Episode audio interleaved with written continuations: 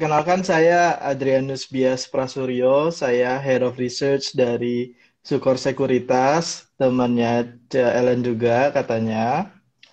Um, hari ini malam ini kita mau ngobrol tentang market outlook 2021 ya Cek, dan mungkin nanti kita bisa ngobrol-ngobrol discuss beberapa sektor yang menarik dan uh, bisa jadi potensi driver market ke depannya di 2021 ya Cek. Oke, keren banget. Nah, teman-teman, uh, di depan saya ini udah ada Pak Adrian Ludia, Head of Research dari Sukor Sekuritas, dan saya Ellen May, buat teman-teman dari Sukor Sekuritas, semoga nggak asing lagi dengan saya, karena kita udah sempat live beberapa kali dengan Instagram Sukor juga. Oke, Pak Bias, langsung aja. Tahun 2021 nanti, drivernya apa aja nih? Kira-kira, uh, mungkin kita udah pernah ngedengar tentang vaksin, stimulus, mungkin bisa diperjelas lagi nih, kalau versinya Pak Bias, apa sih drivernya di tahun 2021 ini? Oke, jadi uh, ceritanya di 2021 nanti kalau menurut kami adalah cerita recovery dan turnaround.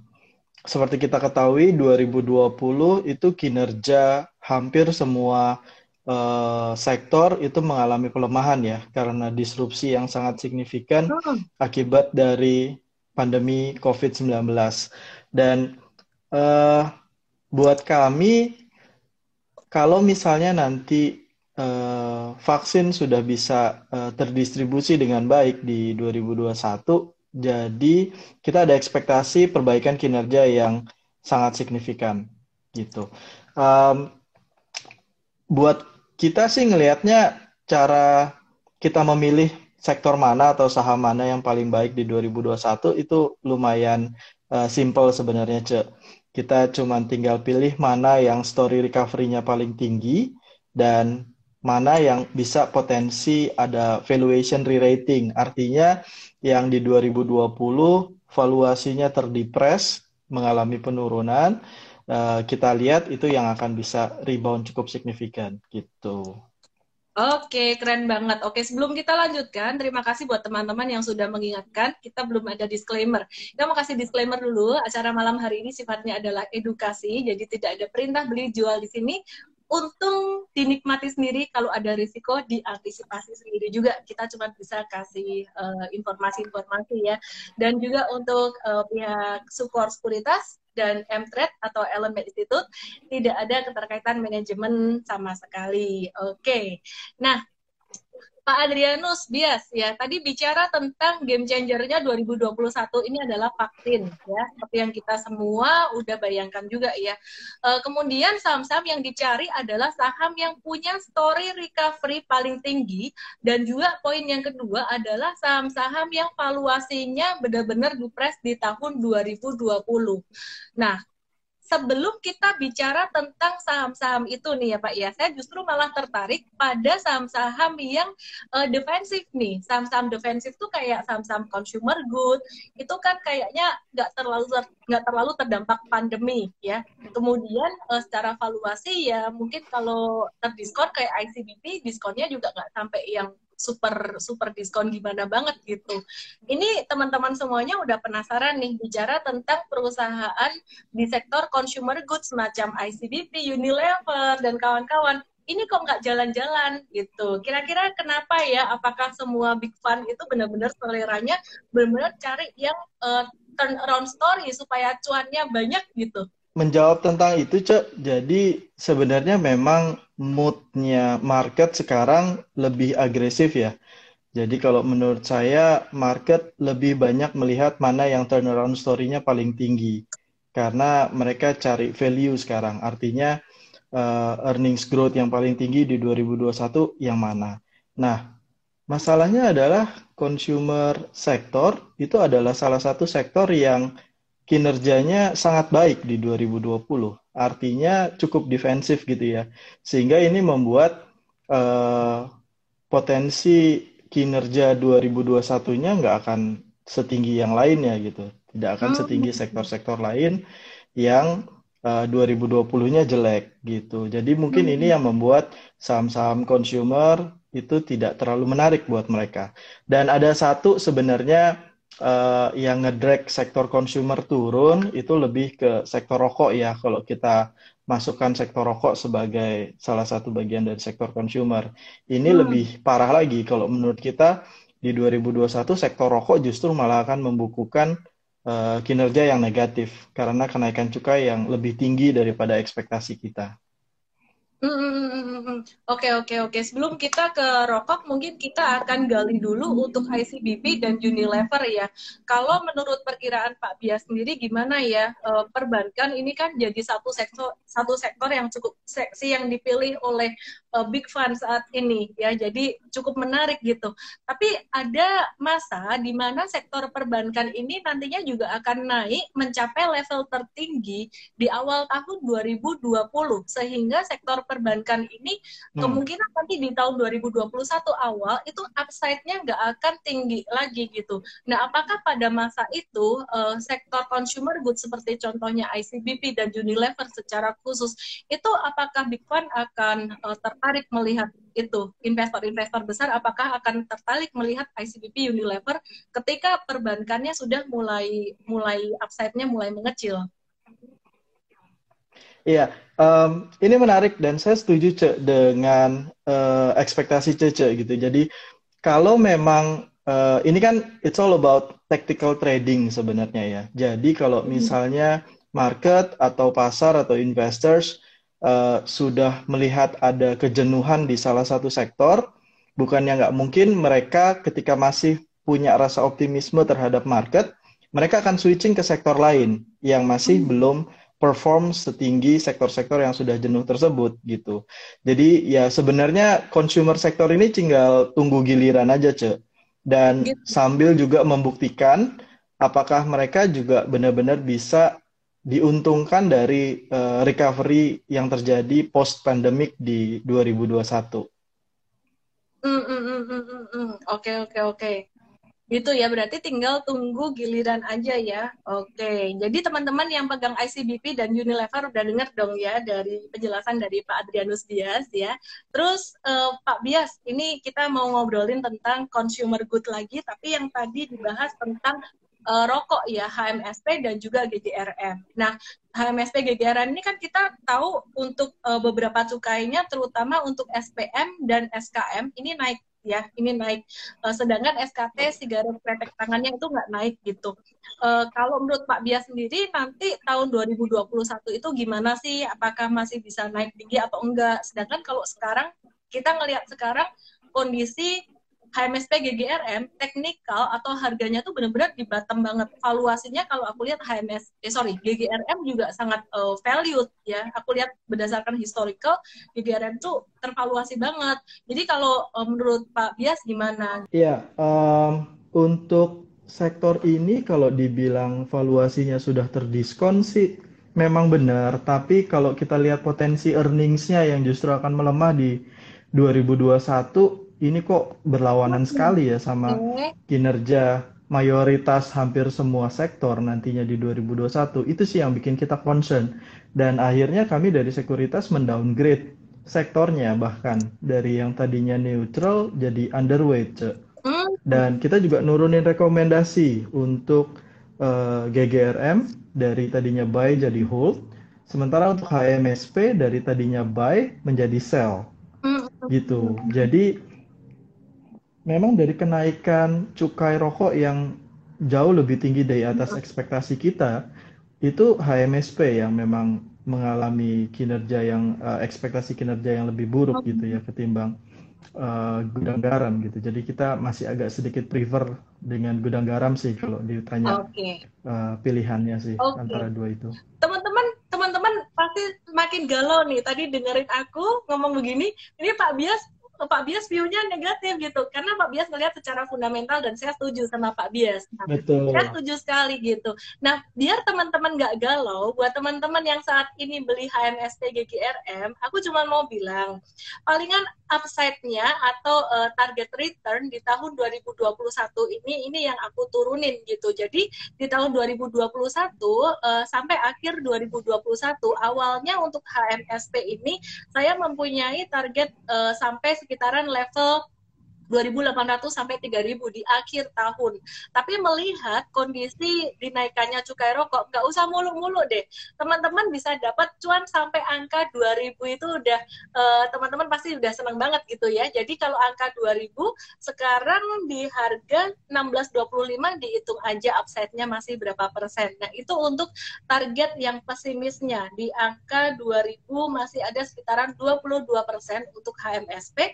Sedangkan untuk GGR GGRM, ini target upside-nya masih bisa sampai ke level aku lihat ya technically uh, 55.000 itu mudah tercapai ya di tahun 2021 bahkan bisa lebih itu target uh, pesimisnya untuk GGRM dan juga HMSP. Jadi nggak tinggi-tinggi, tapi tetap masih bisa naik.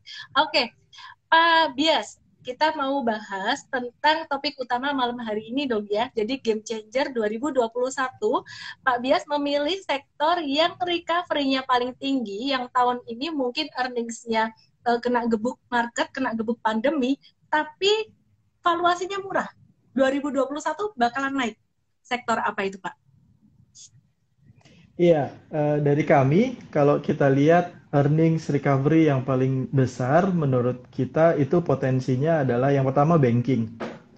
Banking kita tahu di 2020 mereka kinerjanya banyak ke hit oleh provisioning ya. Artinya karena ada banyak sekali loan restructuring yang dilakukan terkait dengan COVID, kemudian mereka harus mencadangkan. Sehingga itu membuat kinerja laba bersihnya turun cukup signifikan karena mereka harus uh, menciptakan suatu pencadangan loan yang lebih besar dari biasanya.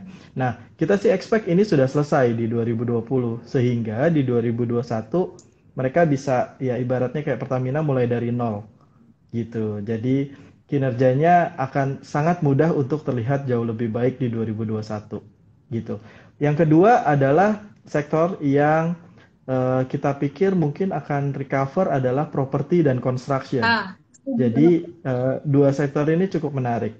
Properti sendiri sebenarnya punya potensi yang sangat besar di 2020 kalau misalnya tidak ada pandemi ya. Kenapa? Karena kita tahu kita ada di uh, environment suku bunga yang sangat rendah dan biasanya itu sangat berdampak positif terhadap uh, demand properti.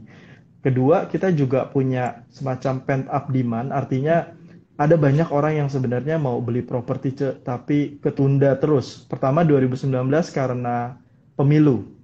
Terus ke 2020 karena pandemi. Jadi ketika moodnya udah lumayan bagus di kuartal di akhir kuartal ketiga dan awal kuartal keempat, itu marketing sales dari property player itu naik cukup signifikan.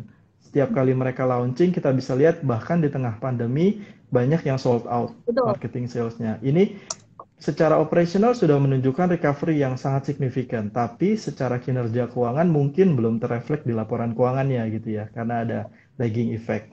Nah, yang kedua eh, berikutnya adalah construction. Kita tahu eh, pemerintah mengalokasikan cukup besar eh, anggaran infrastruktur untuk pemulihan ekonomi nasional, anggaran PEN ya.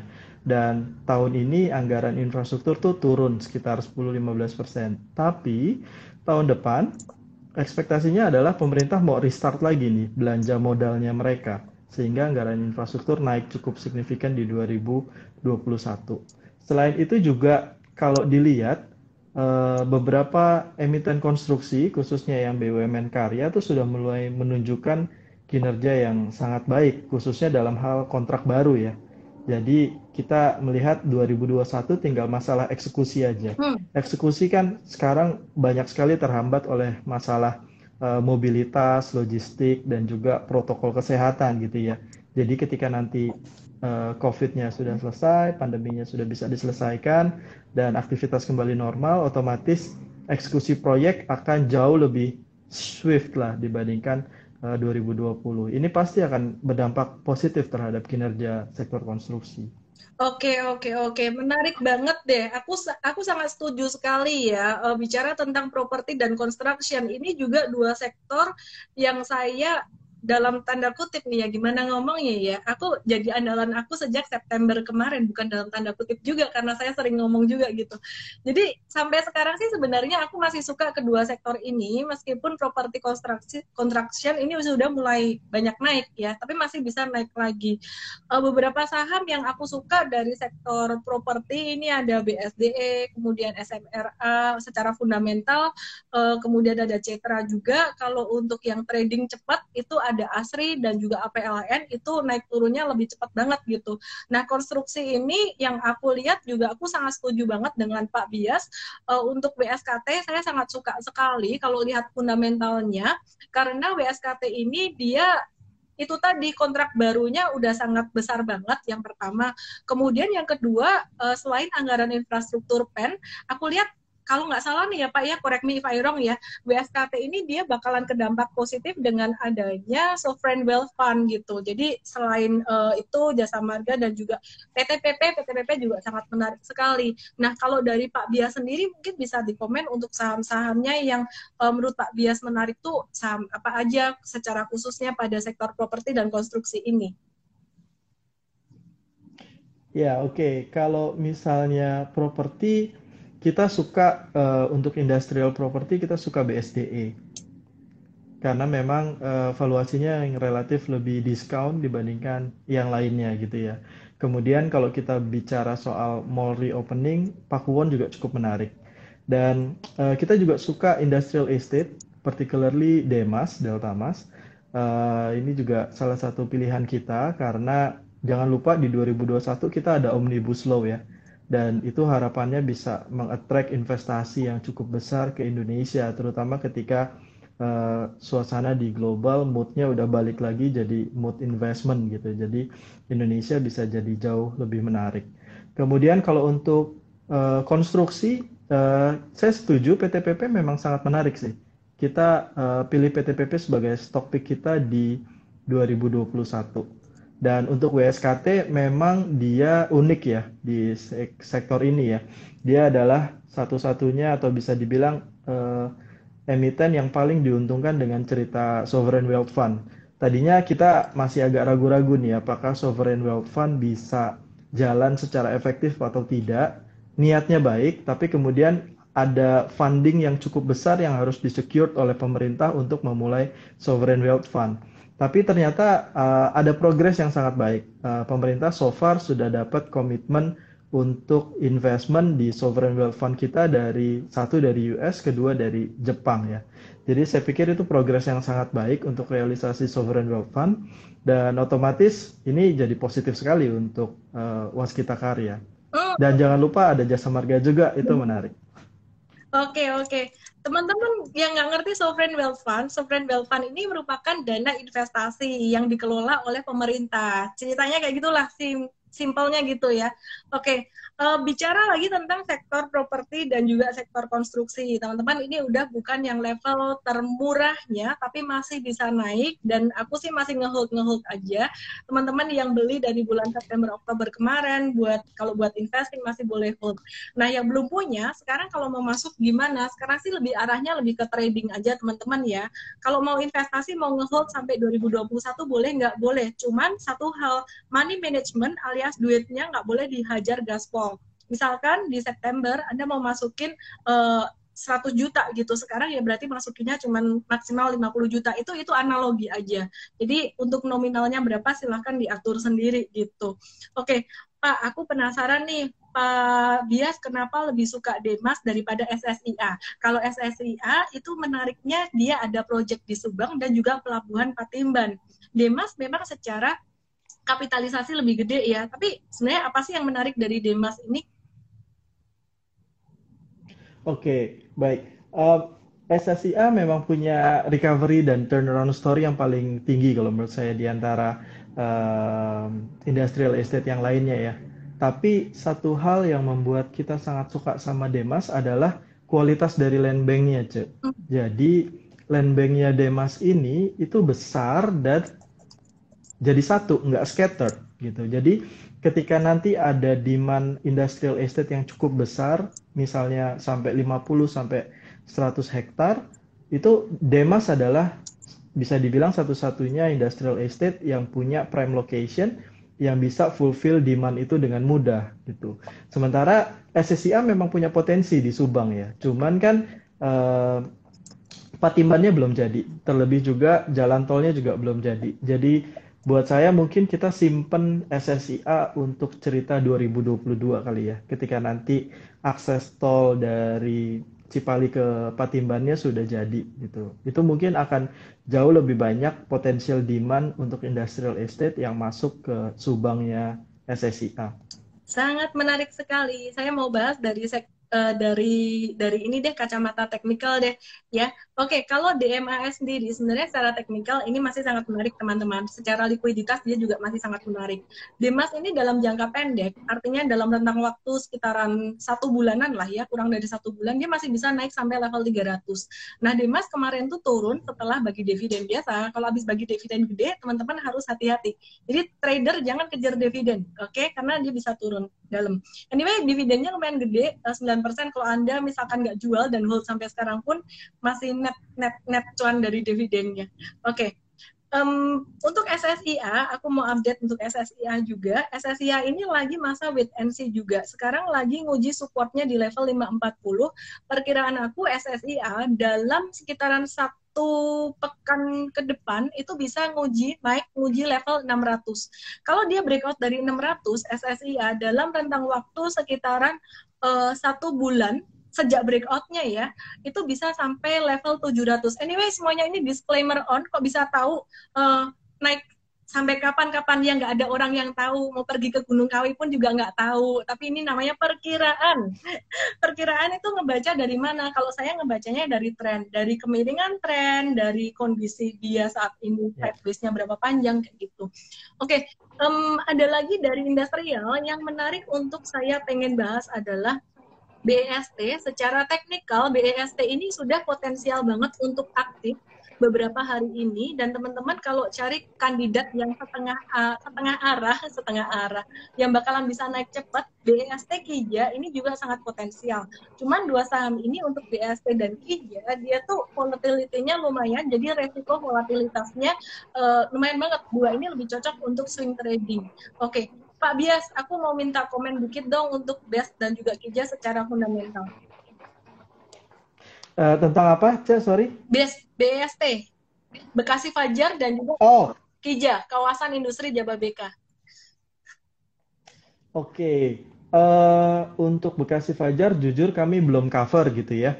Um, tapi yang kita tahu Bekasi Fajar punya land bank yang cukup terbatas sebenarnya. Jadi mungkin uh, untuk uh, enjoy the long term story dari industrial estate agak sulit. Itu satu kalau Kija, Kija ini sebenarnya punya potensi juga karena dia ada kawasan industri yang namanya Kendal. Hmm. Kendal ini deket banget sama kawasan industri Batang yang sekarang lagi disiapkan pemerintah untuk relokasi uh, perusahaan-perusahaan manufaktur dari China yang mau masuk ke Indonesia gitu ya.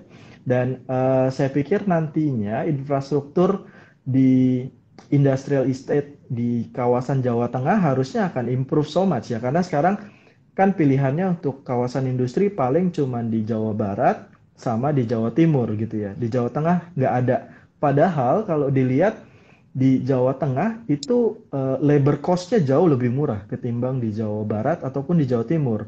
Nah ini sebenarnya salah satu pertimbangan juga buat uh, perusahaan-perusahaan manufaktur yang mau relokasi gitu. Jadi uh, saya pikir Kija punya potensi sih, apalagi so, kalau nggak salah sekarang valuasinya sangat murah ya di level sekarang ya. Oke oke oke. Kita belum ke banking ya, nanti ya kita ke banking Pak. Uh, oke tadi Pak Pak Bias ada bilang suka dengan BSDE dan juga Pewon. Gimana dengan SMRA dan juga Cetra, Pak? Kalau SMRA aku ngeliat tuh aku suka banget waktu dia jualan di Bogor 17 Oktober kemarin tuh hmm. uh, salesnya bagus banget gitu. Terus BSDE juga sama. BSDE ini pre salesnya di kuartal ketiga tuh udah udah udah bagus banget gitu. Nah kalau uh, Pak Bias sendiri ngeliatnya gimana untuk untuk keempat saham ini? BSDE, P1, Citra dan juga SMRA Oke, okay. um, ini menarik ya uh, salah satu alasan kenapa kita lebih pilih BSDE pertama karena BSDE punya uh, portfolio presidensial yang di bawah 2 miliar itu paling banyak dibandingkan yang lain. Dan ini memang adalah segmen yang paling laku keras untuk sektor properti dalam 2-3 tahun terakhir dan menurut kami masih akan berlanjut sampai beberapa tahun ke depan. Karena demandnya solid dan ini adalah segmen yang paling sensitif terhadap uh, suku bunga. Jadi ketika suku bunga rendah, segmen ini yang punya uh, buying power lebih besar. Itu satu. Uh, sebenarnya kita punya rekomendasi buy untuk semua saham properti di coverage kita, baik itu Ciputra maupun Sumarekon. Tapi kan kita harus pilih mana yang best of the best gitu ya. Oh. Nah, kalau untuk SMRA, kenapa uh, kita uh, nggak pilih sebagai best of the best? Karena di 2020 kinerja operasionalnya dalam artian marketing salesnya itu udah sangat baik dibandingkan yang lain gitu. Yang tadi Cailen bilang tentang suksesnya launching di Bogor Township itu benar gitu gitu. Jadi um, kita ngelihat mereka akan lebih konservatif lah di 2021 dari sisi pertumbuhan marketing sales dibandingkan yang lain. Oke, jadi sebenarnya intinya di 2021 nanti intinya cari yang masih bisa growing secara earningsnya masih tinggi gitu ya. Justru kalau yang di 2020 yeah. udah udah gaspol earningsnya 2021 tanda tanya apakah akan uh, earningsnya bakal naik atau enggak. Oke, berarti P1 menarik dong kalau untuk story seperti itu buat 2021. Iya, P1 P1 menurut kita sih sangat menarik ya. Um, karena di satu sisi selain kita expect traffic dari malls mereka akan jauh lebih baik, itu akan membuat mereka uh, menghapus diskon rental rate yang sekarang mereka sedang berikan ya kepada para tenan. Dan jangan lupa Pewon baru beli dua malls yang sangat murah kalau menurut kita belinya gitu. Jadi ini very very good deal dan value accretive untuk Pewon kalau menurut kita. Hmm ya itu blessingnya Pewon yang punya balance sheet sangat bagus dan cash sangat banyak sih ya. Jadi ketika ada any kind of opportunity di tengah kondisi pandemi kayak gini, mereka bisa langsung execute. Hmm, Oke, okay. mungkin teman-teman pada bingung nih ya, ini properti itu semuanya bagus, terus aku mesti pilih yang mana? Aku kasih clue deh buat teman-teman yang lagi menggalau ya, BSD bagus, SMRA bagus, Setra bagus. Oke, aku kasih clue. Satu, buat teman-teman yang punya view untuk mau simpan beberapa bulan ke depan dan kalau kamu sabar nyimpennya, itu BSDE, SMRA, Citra P1 itu boleh. Tapi kalau kamu nggak sabaran, kamu mau cuan cepat, itu APLN dan ASRI itu lebih geraknya lebih liar, lebih cepat. Ada lampu kuningnya untuk APLN dan juga ASRI, ini lampu kuningnya adalah dia cuan cepat bisa auto reject atas, naik kenceng-kencengan, bahkan auto reject atasnya bukan 24% waktu itu sempat uh, di 19 November itu naiknya 35%. Ya, jadi dia bisa auto reject atas kenceng tapi terima juga resiko bahwa uh, dia bisa auto reject bawah. Sifatnya kayak BSDE KF gitu. Ya, cara tradingnya gimana?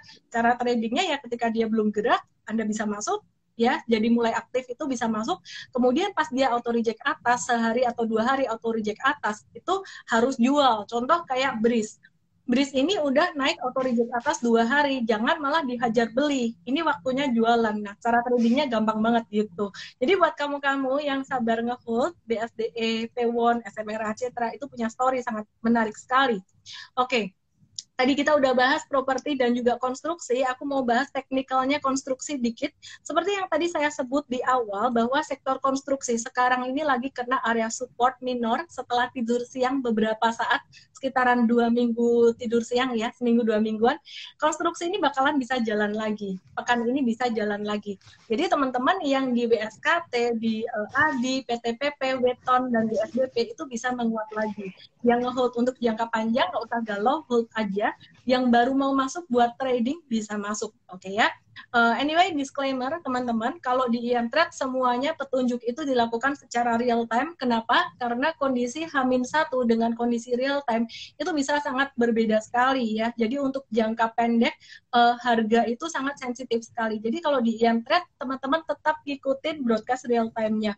Menjawab pertanyaan satu teman-teman uh, satu audiens tadi AA Dosafa Mtrade ada di Manado nggak? Mtrade ada di seluruh penjuru bumi ini selama internet ada. ya itu sih ya. Jadi Mtrade ini layanan secara online. Oke, jadi langsung aja kalau teman-teman penasaran dengan Mtrade bisa masuk ke emtrade.id, mtrade.id. Oke, Pak Bias, sekarang kita mau ngobrol tentang satu sektor lagi yang Pak Bias tadi sebut-sebut bisa ada turnaround story, yaitu perbankan. Di tahun 2020 ini kena hit secara earnings-nya uh, dan juga kena kena loan restructuring ya. Jadi tahun 2021 nanti story-nya gimana nih? Dan saham yang disuka apa? Iya, untuk 2021 pertama kita mulai dari ekspektasi bahwa penghapusan uh, bukan pro, bukan penghapusan provisioning terhadap uh, potensi loan restructuring yang disebabkan oleh COVID akan selesai di 2020 gitu ya. Sehingga itu membuat tidak ada uh, provisioning yang cukup besar yang harus dilakukan perbankan di 2021. Itu asumsi awal kita berangkat dari situ. Nah, itu membuat kinerja uh, keuangannya perbankan kita itu akan benar-benar reflect operasionalnya mereka. Dan saya pikir operasionalnya juga sudah mulai picking up karena uh, ada banyak sekali uang sebenarnya di uh, sektor perbankan. Kelihatan dari deposit yang naik sangat tinggi, ini tinggal gimana kita bisa channeling loan untuk merestart ekonomi gitu ya. Nah, uh, ini membuat kita punya ekspektasi di 2021 cukup uh, optimis lah untuk sektor perbankan bisa recover dari ya kalau mau dibilang keterpurukan ya keterpurukan lah ya di 2020 karena uh, dampak dari COVID pandemi ini. Belum lagi additional potential dari uh, loan yang kemarin sudah dicadangkan kemudian akan bisa tertagih kembali. Nah, itu bisa jadi additional uh, additional booster itu untuk kinerja perbankan. Walaupun memang kita nggak expect itu sih, kita nggak masukkan itu dalam asumsi. Oke, oke, oke, oke. Kalau saham perbankannya sendiri yang disuka apa, Pak? Oke, um, dari awal 2020 kita selalu suka BCA ya hmm. karena defensif walaupun mahal. Um, kemudian untuk 2021 kita ganti dengan Bank Mandiri. Oh, kenapa Bank Mandiri? Ya, di satu sisi uh, Bank Mandiri kita lihat sebagai salah satu bank yang juga resilient, tapi lebih murah daripada BCA. Kenapa nggak BBNI, Pak? Valuasinya cukup murah juga.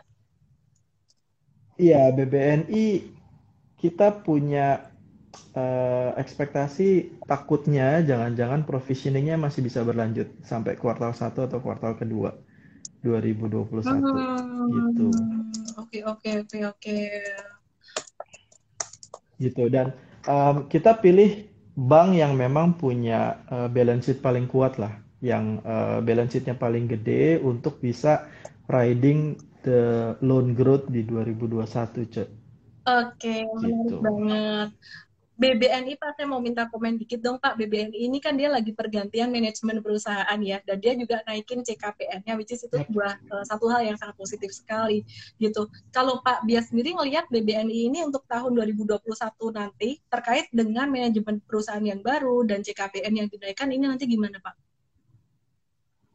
Iya, tadinya kan kita pikir uh, coverage ratio-nya sudah cukup ya di 2020.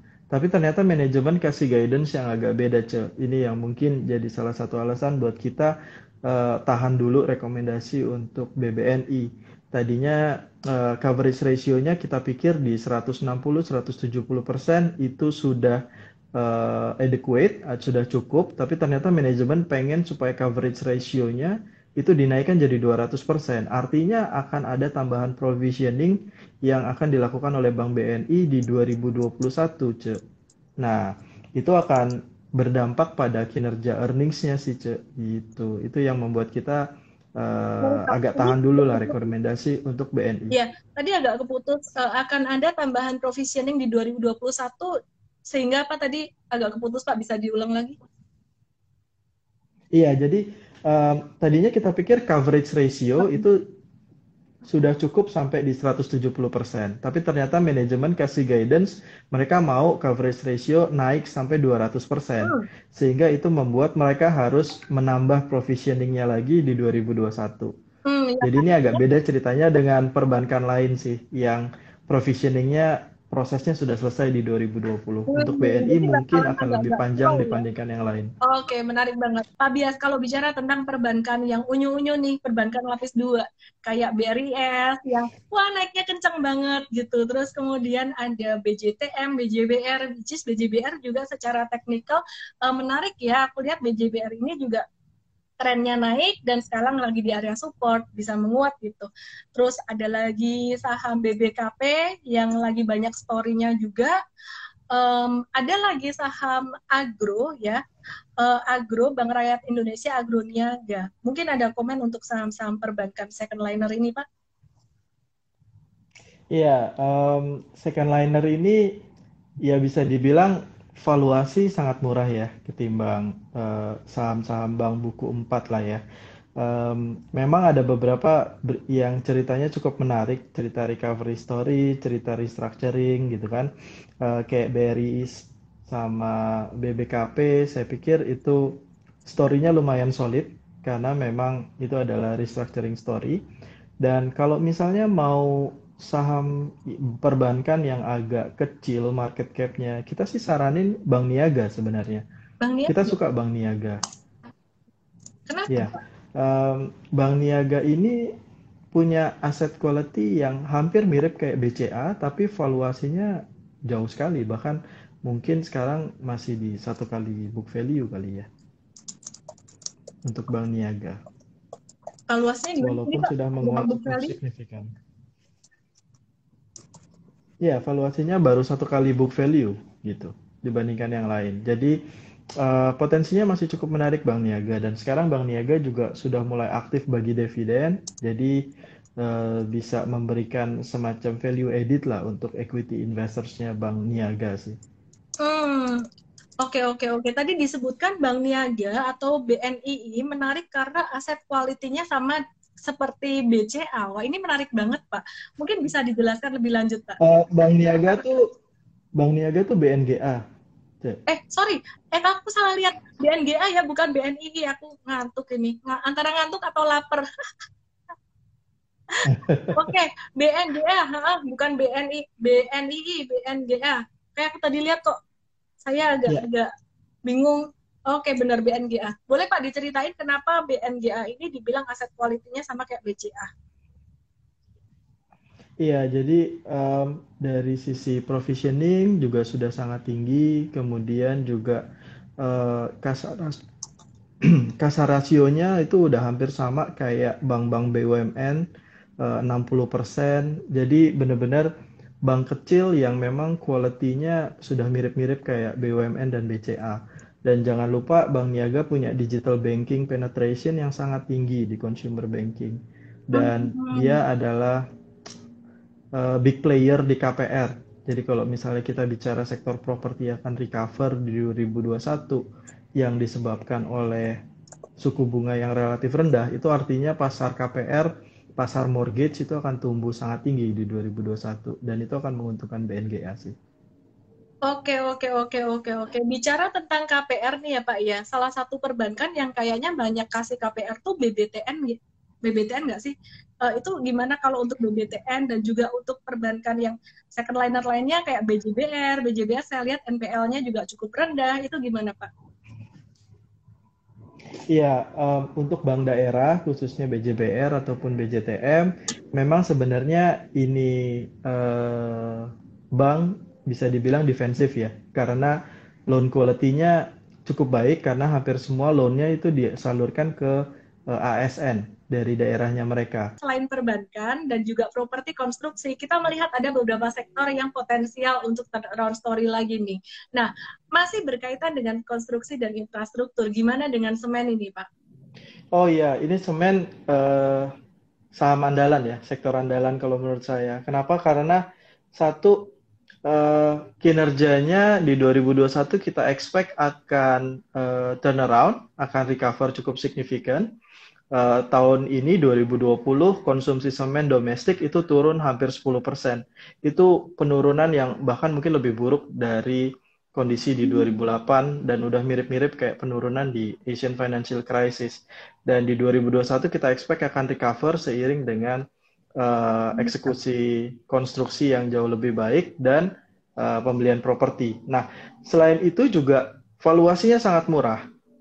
Jadi valuasi sektor semen ini masih ada di kisaran minus satu setengah standar deviasi dari rata-rata mereka dalam lima tahun terakhir. Jadi potensial upside-nya hmm. sangat tinggi ya di 2021. Baik itu dari kinerjanya yang rebound maupun valuasinya yang lebih baik. Itu sih, Cek. Oke, oke.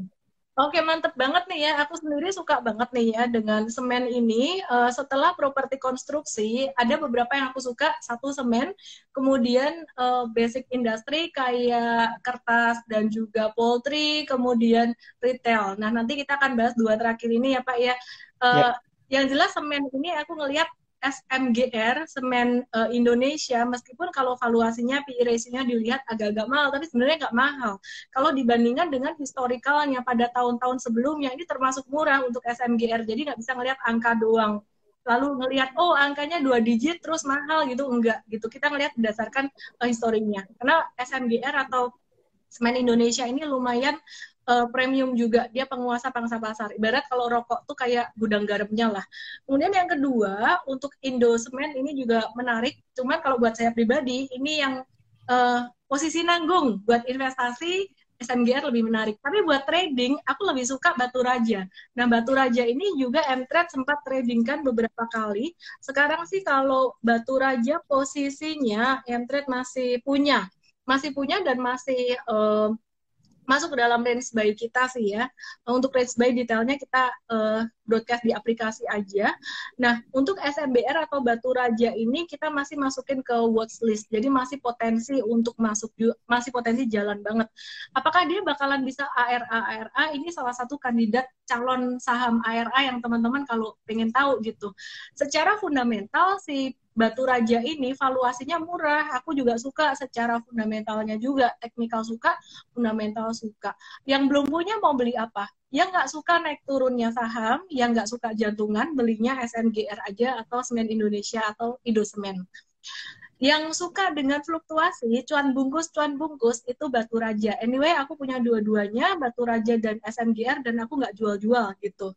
Um, jadi masih ngehold karena aku aku udah terbiasa dengan fluktuasi ya. Nah kalau yang trade uh, si Batu Raja ini kita masih ngehold dan juga kita sempat kemarin ada trading jualan beberapa kali di 8 Desember kita ini ada jualan cuannya sekitaran 13 sampai 23 persen range belinya lumayan gede waktu itu. Oke, kita lanjut lagi Pak untuk dikit lagi Pak, dikit lagi.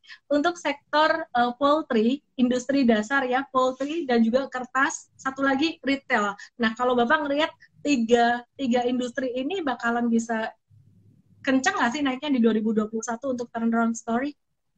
Iya, kalau sektor poultry sendiri uh, sebenarnya ada potensi recovery ya, seiring dengan konsumsi uh, konsumsi ayam yang yang meningkat di 2021. Cuman perlu dipahami bahwa sektor poultry ini kondisinya sudah cukup lama berada dalam kondisi oversupply yang cukup sulit dan bahkan kadang sektor ini mengandalkan uh, semacam regulasi dari pemerintah terkait dengan kaling untuk uh, industrinya yang bisa membuat sektornya kelihatan baik gitu.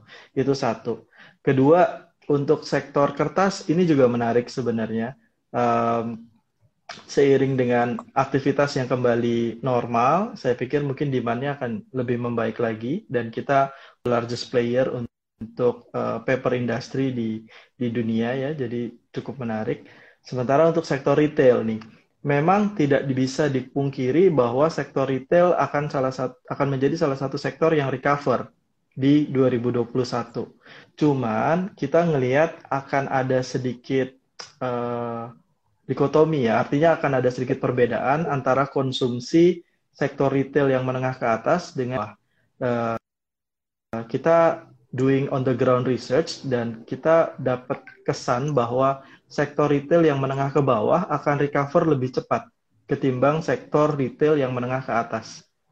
Jadi saya pikir dari situ kita bisa ambil ya semacam benang merah bahwa pilihannya adalah misalnya seperti RALS ataupun misalnya uh, eh, LPPF di luar uh, story GCG-nya ya kalau LPPF ya. Jadi mungkin saya pikir RALS bisa cukup menarik.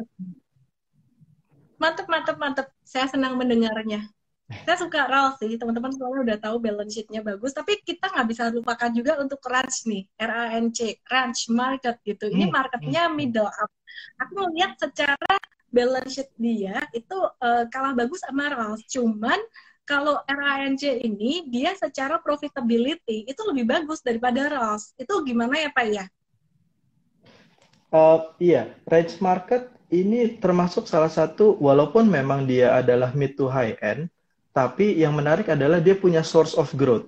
Jadi karena dia masih relatif belum uh, nationwide, jadi potensi growth-nya masih sangat besar seiring dengan pembukaan gerai-gerai baru di misalnya luar Jawa gitu. Dan ketika nanti uh, edukasi pasarnya sudah sangat baik seiring dengan income level yang juga naik, uh, orang-orang Indonesia khususnya di luar Jawa mulai prefer untuk belanja groceries di mall misalnya atau di convenience store ketimbang di pasar becek misalnya, saya pikir itu akan sangat positif ke range market sih. Iya, emang orang di daerah saya tinggal di ini ya Pak di luar Jakarta ya. Kita agak-agak uh, aku ngelihat trennya mulai agak berubah ya. Jadi mulai memilih untuk belanja di di mall gitu instead of ke pasar tradisional karena takut COVID-19. Salah satunya adalah uh, prokes itu ya. Jadi melihat untuk protokol kesehatan di mall lebih ini lebih aman. Anyway, um, balik lagi dikit aja Pak, dikit aja Pak uh, tentang pulp and paper Pak. Ini ada komen tentang pulp and paper terutama INKP dan uh, eh, INKP dan TKIM.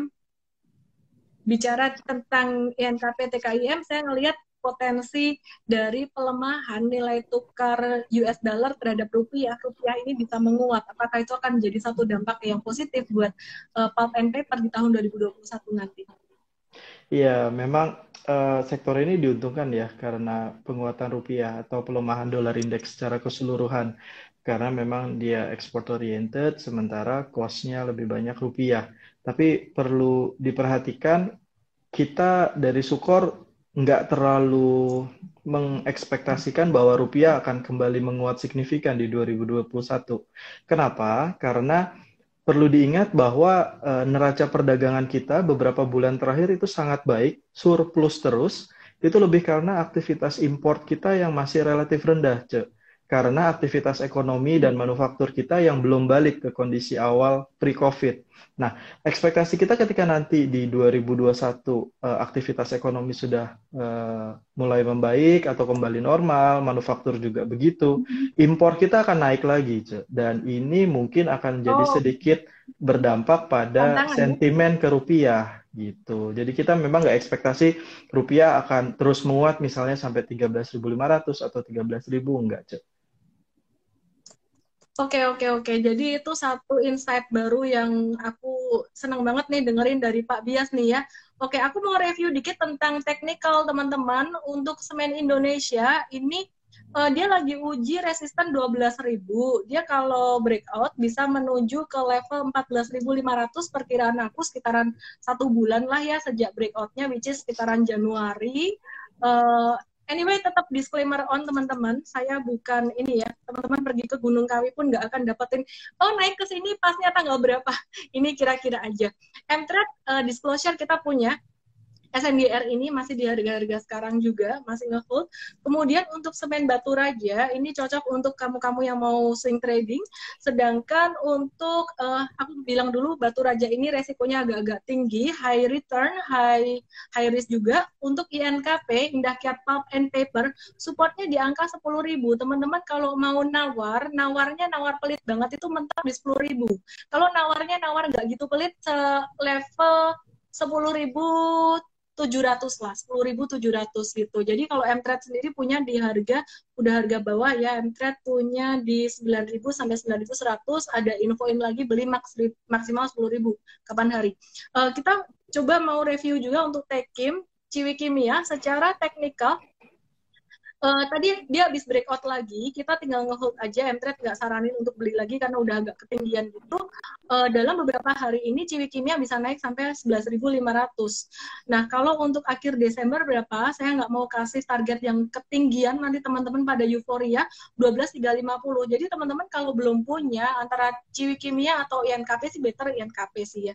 Oke, teman-teman kalau mau dapat update secara real time beli saham biar nggak ketinggalan, ikut aja M-Trade beli uh, apa namanya masuk ke Mtrade.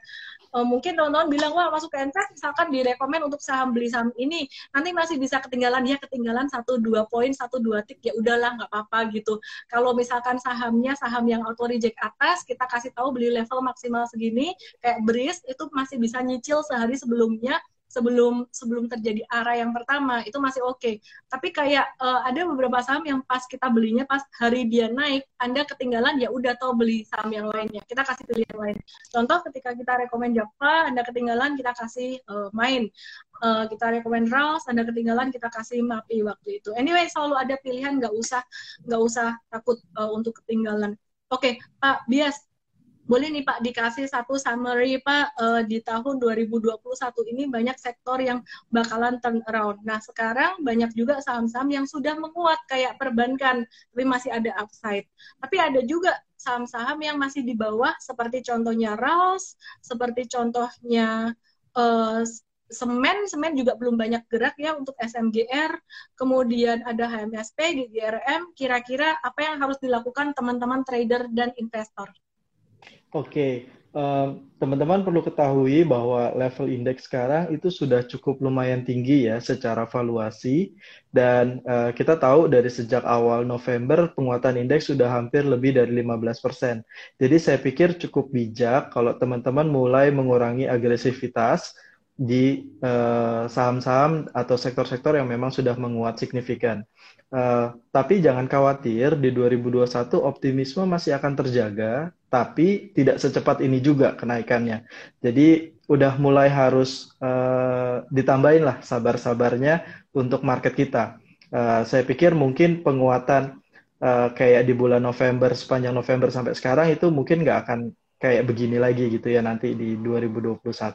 Nah saran saya sih uh, stick stick ke fundamental, uh, lihat mana yang memang kalaupun memang uh, valuasinya sudah agak mahal tapi fundamentalnya bagus ataupun earnings turnaround story-nya sangat baik silahkan atau kalau memang paling baik adalah cari yang earnings turnaround-nya bagus tapi valuasinya masih manageable masih relatif murah dan masih hmm. relatif atraktif gitu ya. Itu sih menurut saya cek oke Pak. Bahas satu lagi sorry ya aku mau nambahin satu saham lagi. Ketinggalan nanya tadi. Yeah. mumpung ini ada orang pintar uh, jadi dimanfaatkan momennya Oke, okay. Pak Bias, saya mau nanya untuk Aceh gimana Pak? Ini kan termasuk oh. retail juga dan hari ini di Aceh juga sudah mulai uh, menguat gitu. Tapi kalau aku lihat Aceh kok banyak sideways-nya secara teknikal sih ya. Nah ini Aceh gimana Pak? Iya, uh, Ace Hardware sebenarnya cukup menarik ya dari sisi retail dan memang sudah ada pertanda recovery dari sejak uh, eh, 2-3 bulan terakhir. Tapi perlu diingat, uh, saya bisa bilang Ace Hardware itu uh, produknya lebih tertiary ya, lebih mid to high end gitu ya. Jadi saya pikir kayak tadi yang saya bilang, ternyata recovery di sektor retail itu lebih kuat untuk produk-produk yang mid to low end gitu. Kedua juga uh, Asus sekarang kondisi balance sheet-nya lumayan stretch sehingga uh, memberikan keterbatasan buat mereka untuk ekspansi ke depannya saya pikir dibandingkan uh, retail-retail yang lain yang memang balance sheet-nya lebih bagus, Cek. Oke, oke, oke. Pak Bias jangan kapok ya nge-live sama saya karena saya mau nanya satu benar-benar terakhir deh, terakhir banget. Ini kalau sektor siap. migas, monggo, monggo. ya migas, komoditas, gas, oil, uh, eh, CPO, kemudian coal, itu kalau Pak Bias ngelihat gimana? Karena uh, saya saya pribadi ngelihat untuk call ini ini naiknya sebenarnya udah agak-agak overbought dalam jangka pendek gitu. Udah rawan banget profit taking. Tapi WTBA masih naik aja gitu. Terus uh, untuk Inco juga udah sama. Aku ngeliat tuh udah di resisten super resisten banget. Kayak cerita tentang electric vehicle itu kan uh, sebenarnya belum kejadian ya. Itu kan euforia aja kemarin gitu. Apa enggak ini udah agak-agak overbought untuk uh, coal dan juga untuk um, nikel gitu dan juga tentunya untuk CPO, uh, eh, CPO kemudian oil, migas gimana kalau Bapak lihat? Iya, uh, untuk sektor komoditas secara overall memang selalu menguat ketika dolar indeks melemah gitu ya. Ketika US dollar melemah. Tapi tetap tetap saja ada uh, story supply dan demand di balik setiap masing-masing komoditas. Misalnya oil. Oil memang uh, proxy of economic reopening dan economic recovery, jadi kita masih lumayan positif untuk oil. Batubara, batubara di level harga sekarang saya pikir sudah agak overshoot ya kenaikannya, karena ini lebih dipengaruhi oleh masalah uh, supply dan geopolitik antara China dengan Australia. Sementara kalau CPO ini agak lebih baik story-nya, minimal potensi kenaikan demand akan masih akan terus ada sampai dengan kuartal kedua 2021. Nah, kalau untuk sektor nikel, kita fans berat sih untuk sektor nikel. Jadi, kita melihat walaupun memang yang namanya realisasi electric vehicle itu masih lama, tapi once itu nanti kick in, itu persiapannya minimal harus 2-3 tahun sebelumnya. Dan itu udah lumayan deket, sih kalau menurut saya, Ci karena mereka harus bangun pabrik dulu dan secure supply untuk nikelnya, untuk baterainya sebelum mereka benar-benar go launching jualan mobil secara masif gitu. Artinya kalau misalnya Amerika dan uh, Uni Eropa bilang mereka mau carbon neutral di 2030, minimal 2035 mereka harus sudah punya pabrik dan secure semua bahan bakunya gitu. Jadi saya pikir itu yang membuat uh, sektor ini lumayan structural lah kekuatannya nanti ke depan. Oke, terima kasih banyak Pak Bian.